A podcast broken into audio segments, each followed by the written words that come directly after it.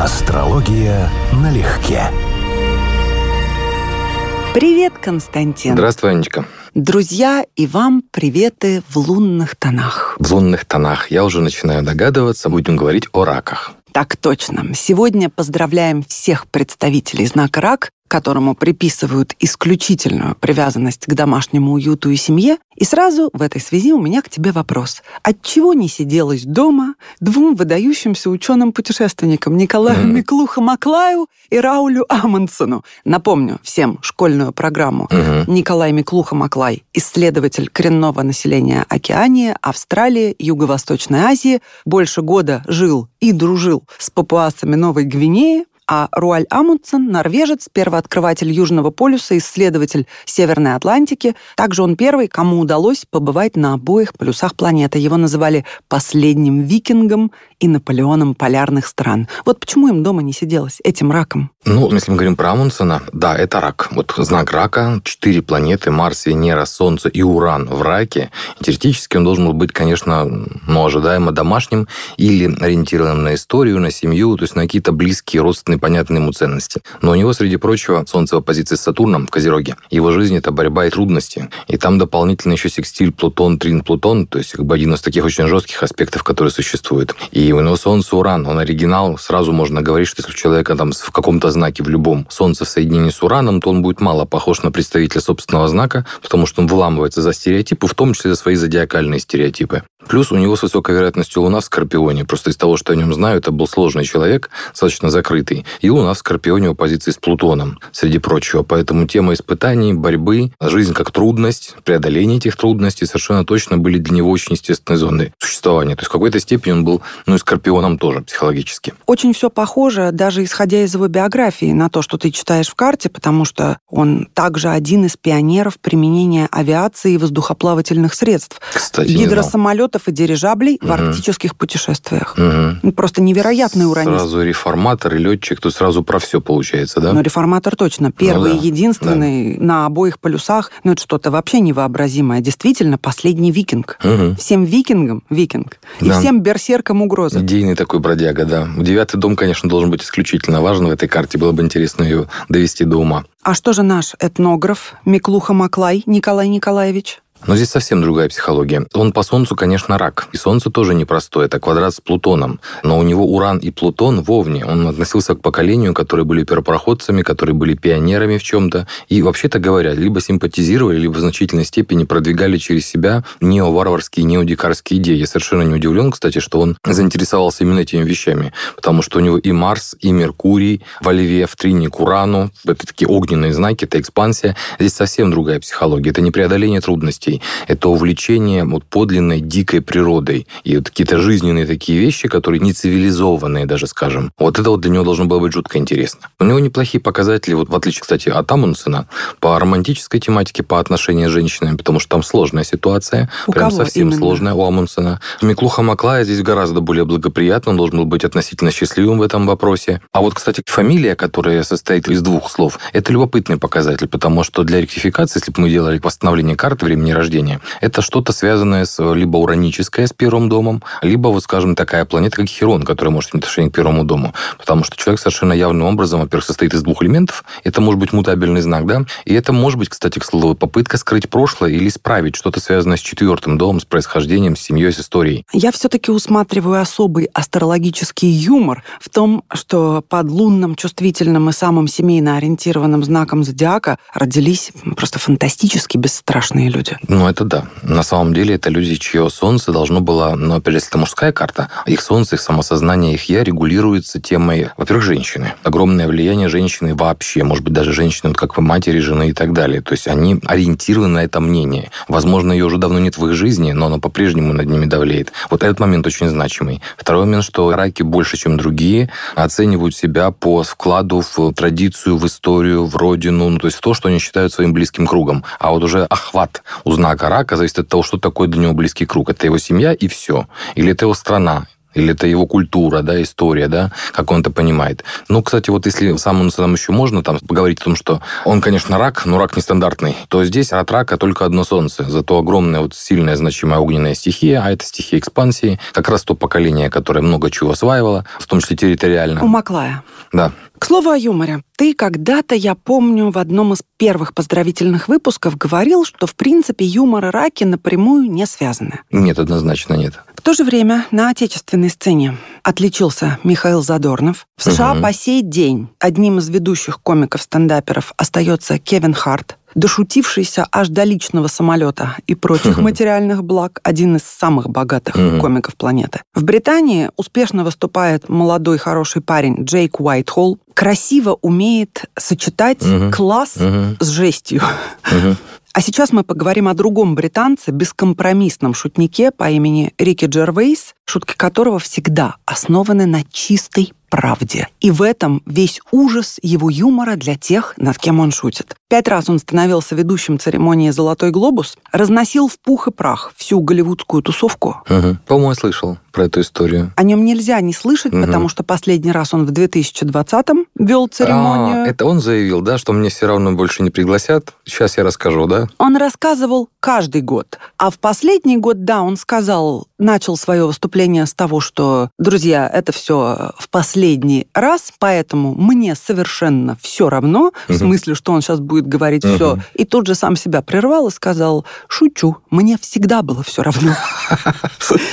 Он прекрасен. Например, говоря о том, что стриминговые платформы и аттракцион так называемый, типа Марвел, uh-huh, uh-huh. кино как аттракцион вытеснили киноискусство, пошутил так. Даже если бы ISIS запустил свой стриминговый сервис, вы бы уже звонили своему агенту, правда? И если сегодня вы выиграете, пожалуйста, не используйте сцену как платформу для политических высказываний. Вы не в том положении, чтобы поучать аудиторию в отношении чего бы то ни было. Вы ничего не знаете о реальном мире. Большинство из вас провели в школе меньше времени, чем Грета Тунберг.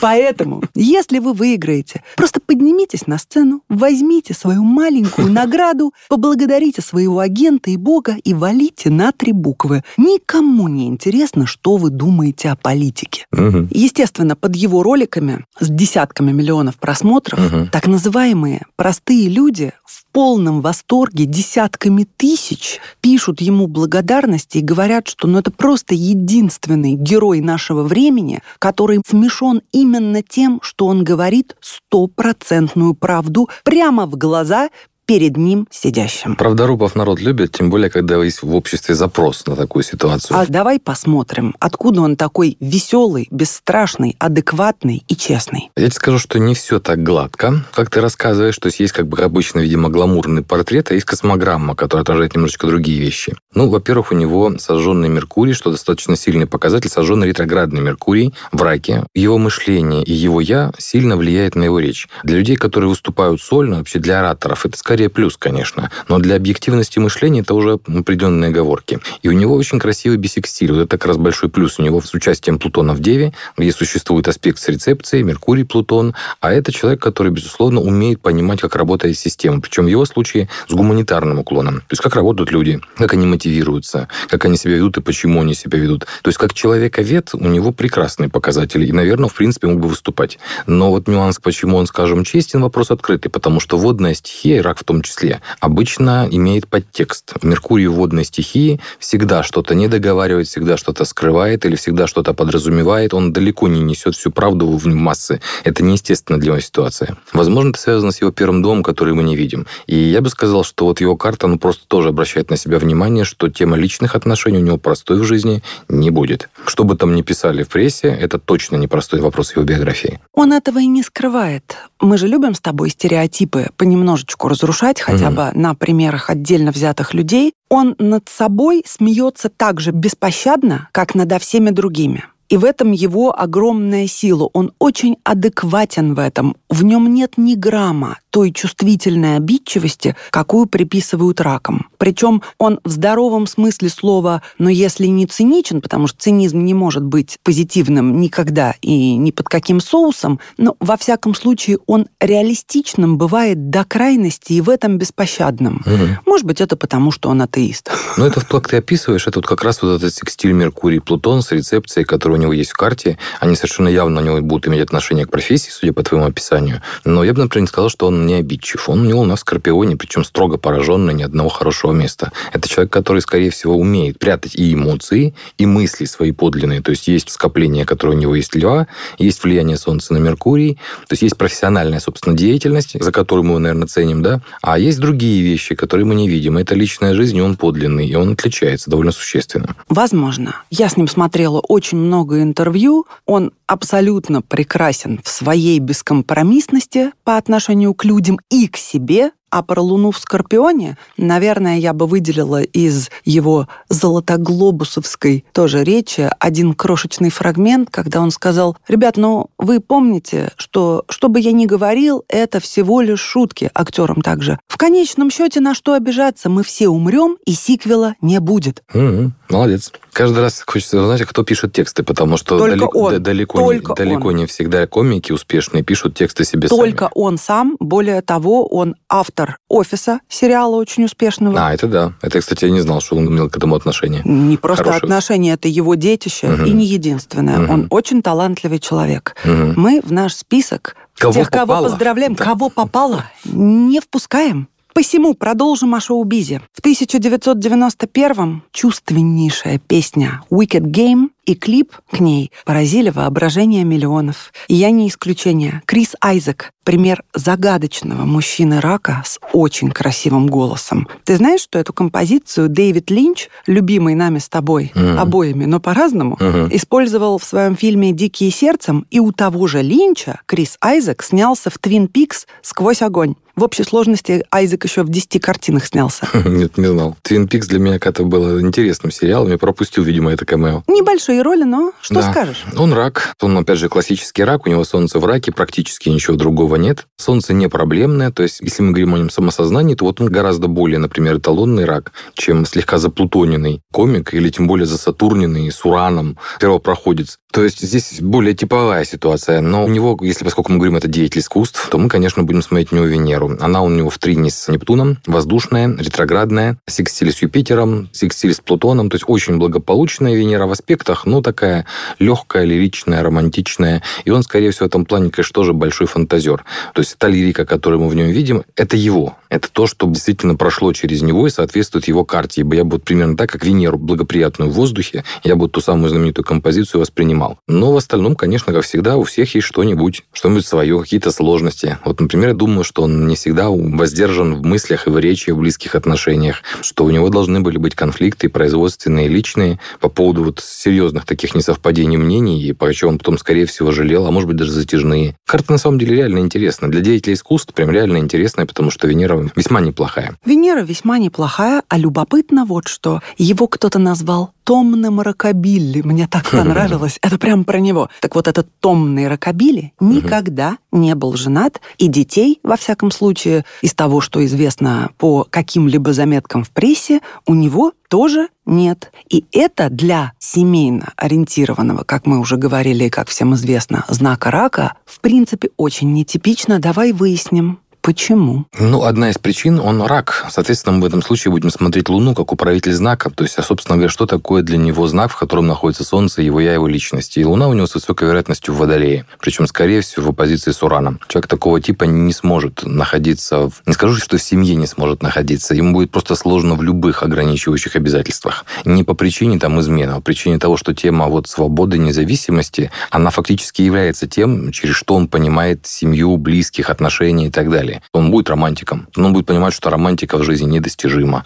Скорее всего, дело в этом. Вот, скажем, у комика гораздо более серьезная ситуация. Там возникают вопросы вообще серьезные, скажем так, по его половым интересам. А здесь нет, он чистый романтик. При этом комик много-много лет довольно-таки успешно женат, А Крис Айзек нет. При неплохой его Венере угу. и, как ты говоришь, при его удивительном, тоже в каком-то смысле, наверное, ураническом, во всяком да, случае, да. нестандартном понимании семейных или близких взаимоотношений, которых просто нету. Ну, во-первых, многое влияют дома, но в случае с комиком я бы доверял астрологии в этом вопросе. Крис Айзек, ты сказал, Венера неплохая. Ну, неплохая с оговорками. Это знак, на самом деле, для нее чужой, и ретроградность не является положительным фактором. Но в остальном она благоприятна в аспектах, и ее правитель Меркурий тоже в карте достаточно силен. Поэтому можно говорить так, что этот человек будет, ну, скажем, утонченно, но свободно утонченно воспринимать любовь и отношения. И, ну, эмоциональные отношения, романтические отношения. И, конечно, трин Венера-Нептун – это мощный бонус к музыке, но и мощный бонус к мечтателю и человеку, который немножечко, а может и не немножечко, дофантазирует себе любимого человека то, что он хочет, в жизни недостижимо и фактически ведет к разочарованию. А второй момент, что у него достаточно все-таки акцентированная тема свободы в карте. И свободы именно в смысле от эмоциональных обязательств. И он себя оценивать будет по этим вещам. Может быть, страх? Нет, страх обычно выглядит иначе. Обычно там ситуация проблемы с Сатурном, может быть, пораженная Луна. Вот, кстати сказать, страхи вполне должны были быть у комика. Пораженная Луна в Скорпионе, худшее место в гороскопе у него. Здесь Луна в Водолее не сильно проблемна. Она поддержана, он не глупый, он скорее боится, что он будет как все. Есть песня «Мир без любимого», которую поклонницы Айзека могли бы перевести на английский и посвятить этому вечному томному холостяку. А исполняет ее Татьяна Анциферова, женщина-рак. Татьяна работала с одними из ведущих композиторов еще Советского Союза, с Давидом Тухмановым, Виктором Матецким, Виктором Резниковым. И хочу сказать для тех, кто не вспомнил ее имени, на закрытии Олимпиады 1980 года, когда улетал Мишка Олимпийский, mm-hmm. все рыдали под песню «До свидания, Москва, до свидания», и ее исполнили Татьяна Анциферова и Лев Лещенко. У меня к тебе вопрос. При удивительном голосе и нескольких шлягерах, безусловных, она не обрела того признания, какого заслуживала. Почему? К сожалению, без десятого дома, без дома славы просто этого не поймем. Карта содержит очень много позитивных показателей. То есть, видимо, положение, связанное с карьерой славы успехом в карте десятый дом оказалось не очень успешным. Есть несколько моментов, по которым оно может быть неуспешным. Например, та же самая Луна в Скорпионе здесь не самая благополучная, но я по ней уже начинаю узнавать людей, которых ты отбираешь, потому что совместимость с твоим Скорпионом с твоим участком карты, да, вот Луна в Скорпионе, бисекстиль, опять же, прекрасный, Марс, Венера, Плутон, Нептун, Нептун на спике. Это явно должно было давать какие-то возможности в сфере искусства, ну, выше среднего, тем более музыкального искусства, или танцевального, или физического. Если мы говорим о певице, то, безусловно, тот, кто работает телом, то есть они физически поют, это описывается Марсом. У меня была клиентка, я такую я хорошо помню. И да, это тоже нестандартный рак. Это Солнце, Меркурий, Юпитер и Уран. Солнце, Уран в соединении. То есть, хотя это женский гороскоп, это тоже не типовой рак, на вот самом деле. Вот кого я выбираю в этот раз, ты видишь? Да вот не, не только в этот раз. Ты систематически выбираешь, ты их, не глядя в карту, находишь самых разных, или они тебя находят. У вас происходит взаимная химия, односторонняя химия, да? Ну, не всегда не всегда, односторонняя. Вот. В итоге мы их разбираем на передаче, да. Но Венера, Плутон, тем более Венера, Плутон в огне, Трин, Марс очень в тему. Для певицы, для человека, который работает с публикой, с большими коллективами, прямо то, что нужно. Даже когда говорим о музыке, мое сердце рвется ввысь. А Илон Маск, например, рвется в космос не только сердцем, а всем своим существом. 50-летний, богатейший человек планеты Земля подвинул Джеффа Безоса с первого места. Основатель компании SpaceX в апреле этого года приобрел Твиттер за 44 миллиарда, и чего он только не делал. Вот скажи мне, он-то уранист первопроходец или нет? Ты знаешь, в меньшей степени, чем можно было ожидать. Вот, скажем, двух сегодняшних, которые мы разбирали, выраженные уранисты, то есть Солнце, Уран. А здесь в значительной степени миф. Я за ним наблюдаю очень давно. Меня периодически раздражают какие-то странные толпы людей, которые воспринимают такой гений и путают с Тони Старком из Марвела, Железным Человеком. Он явно подыгрывает этому персонажу вполне сознательно. Ну, потому что он, безусловно, очень эффективный менеджер, очень эффективный коммерсант, управленец. И, в общем, карта не содержит этого в явной форме. Ну, просто по логике вещей он талантливый пиарщик. Но когда говорят о нем как об инженере, архитекторе, о визионере, в карте этого просто нет. Но то, что он визионер, он просто обязан им быть. В ну, противном ну, случае даже в, том-то и дело, в проекте что у него не получается. он бы не смог. В том-то и дело, что у него не получается. Мы знаем, что у него есть два успешных проекта, на самом деле оба не его. Это Tesla и SpaceX. Он их фактически купил на определенном этапе. Tesla, да. Да, но провальных проектов у него гораздо больше, причем с громким провалом. Но это совершенно нормально. Когда человек пытается делать великие дела, да. он обязан проваливаться, это ни о чем не говорит, было бы странно. Ну, не знаю. Я бы сказал, что это имеет значение, потому что мы в том числе оцениваем по его обещаниям, что из этого может выстрелить, что нет. Марс – это вот, например, яркая авантюра, о которой я написал, одна из первых, меня лет 10 назад написал, что никакого полета на Марс в 30-х годах не будет, когда Илон Маск только запустил эту э, тему. Дело не в том, даже если у него не получится, все равно сам факт, человек сумел стать самым богатым на планете. Ну, наверное, он нетривиально мыслит, а? Как считаешь? Нет, он не глупый точно. Но еще раз, у него гуманитарный склад ума. Очень четко в карте у него Меркурий, Луна, взаимная рецепция и секстиль. Это сильнейший аспект. И Солнце, Меркурий, у него широкое соединение, то есть беспроблемное соединение. Поэтому я его вполне обоснованно называю успешным пиарщиком. Вот человек, который успешно буквально продвигает себя и свои мысли, и хорошо разбирается в людях, очень хваткий. Вот то, что на английском называется smart. То есть вот сообразительный, вот умный. Но умный не в смысле гениальности, безопасности, не в смысле урана, ни в каких-то других вещах, в людском смысле. Вот в этом качестве как бы умение работать с людьми – это одна из его сильнейших сторон. Из того, что я о нем знаю, он примерно такого же формата фигура, что и Цукерберг. То есть, когда нам рассказывают э, историю про то, как эти люди сделали сами себя, это вранье процентов на 80. А кто их сделал? Инвесторы. Как заинтересовать инвестора настолько, чтобы это позволило тебе лично стать в случае Илона Маска самым богатым человеком планеты? Очень просто. Инвестор ищет людей и проекты, в которых можно вложиться. И вот видит перспективных мальчиков, которые хорошо вписываются в формат и прекрасно понимают, что о них будет нужно делать. И получается взаимный интерес. А как же идея? И к тому же маску переходят целыми коллективами инженеры, переходят патенты, которые ему почему-то дают бесплатно, государственные.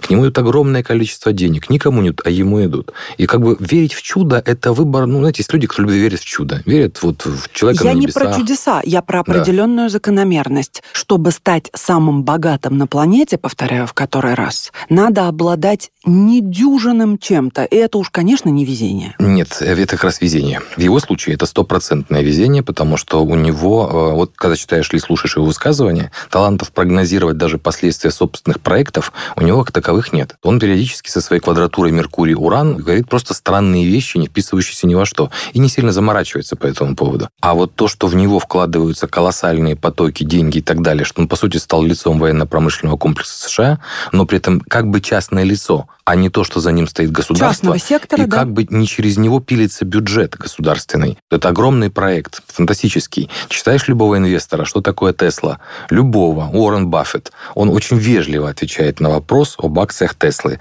Звучит это примерно таким образом, что идите вы вот с такими предложениями куда подальше. То есть это все крайне переоценено на много нолей. Это раскрученная фигура, раскрученная целенаправленно. И он в этом, конечно, участвует. Но участвует примерно так же, как вот есть один известный президент в соседней стране, который который тоже выступает в качестве президента, отчитывая чужие сценарии. Ну, я бы не стала божий дар с яичницей все-таки путать. Ну, по сути, там и там представительские функции. Ну, хорошо. Скажу лишь, что к 2027 году Маск обещал создать так называемое нейронное кружево, микроимпланты, улучшающие когнитивные способности. Угу. Он организовал нейротехнологическую компанию Neuralink, и планируется, что будут они заниматься лечением заболеваний головного мозга в краткосрочной только перспективе при помощи нейроинтерфейсов. В общем, посмотрим, что это будет. Плюс-минус несколько лет, не так долго ждать, ближайшая пятилетка. Ну а главной целью Маска остается создание человеческой колонии на Марсе. К сороковому году Маск предсказывает, что около 80 тысяч человек поселятся на Красной планете. Хорошо, что я не его э, акционер.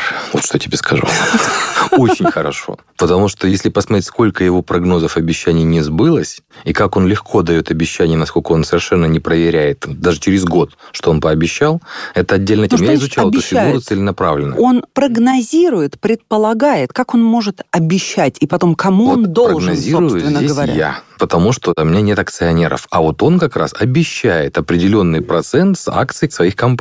Он деньги привлекает в эти акции. И для меня прошлый или позапрошлый год была прекрасная авантюра, хорошо отражающая его характер. Он правда шикарный коммерсант. Когда он сказал, что не будет продавать Теслу за биткоин, и биткоин взлетел. А через несколько дней он сказал, мы передумали, и биткоин упал. Я даже знаю, у кого вся эта разница оказалась в кармане. У кого? У него. Потому что он фактически сдирижировал людей. Они занесли реальные деньги. Он, соответственно, этот момент использовал, купил, продал, классика. И это ты называешь не гениальностью? Нет, я еще и раз говорю, он гениален как коммерсант, не как инженер, не как архитектор, не как визионер, как коммерсант, как публичная личность, как человек, который выполняет представительские функции, как человек, который занят в бизнесе. В этом плане он однозначно мировая величина. Не скажу первая, мировая. Но когда ему приписывают какие-то инженерные свойства, когда ему приписывают какие-то предсказания будущего, это очень наивно. Предсказания нет. Я смотрела с ним несколько очень длинных, почти двухчасовых интервью, их можно найти на Ютубе. Мгм. То, что он говорит, интересно, и интересно наблюдать за ним, за его мимикой, за глазами.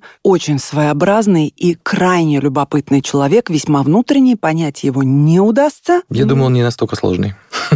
Вполне может быть, но у него есть... эм, А, синдром Аспергера. Не знаю насчет синдрома Аспергера, я не Мы, вникала. скорее всего, одно и то же, извини, что перебиваю, скорее всего, одно и то же смотрели, потому что я после этого стал смотреть, что такое этот синдром, и дальше получилось прям как по Джерому у меня, то есть я понял, что у меня тоже этот синдром, кроме воды в коленной чашечке. Ну, в общем, И мы не успеем, конечно, поговорить еще о его взаимоотношениях с женщинами, а это вообще интереснейшая тема. вот это, кстати, у него неплохо в жизни, прям совсем неплохо. Во всяком случае, женщины его должны любить, у него все должно получаться. Вот он очень легкий в этом плане, достаточно бесконфликтный. То есть это тот типаж, где вот здесь я могу сказать, да, это вот так, как выглядит, так оно и есть. Браво, Илон! Да. Дорогие раки, мне бы хотелось, чтобы на вас чуть меньше влияли качели вашего настроения. То есть, чтобы вы сами регулировали амплитуду их размаха и полета. И, само собой, желаю вам красивых чувств с тем самым или с той самой. А ты что скажешь, Константин? А я скажу, что рак, конечно, такой знак удивительный на 12 знаков зодиака, что я бы порекомендовал ему все-таки не замыкаться в рачьих интересах, потому что чуть ли не главная мотивация раков,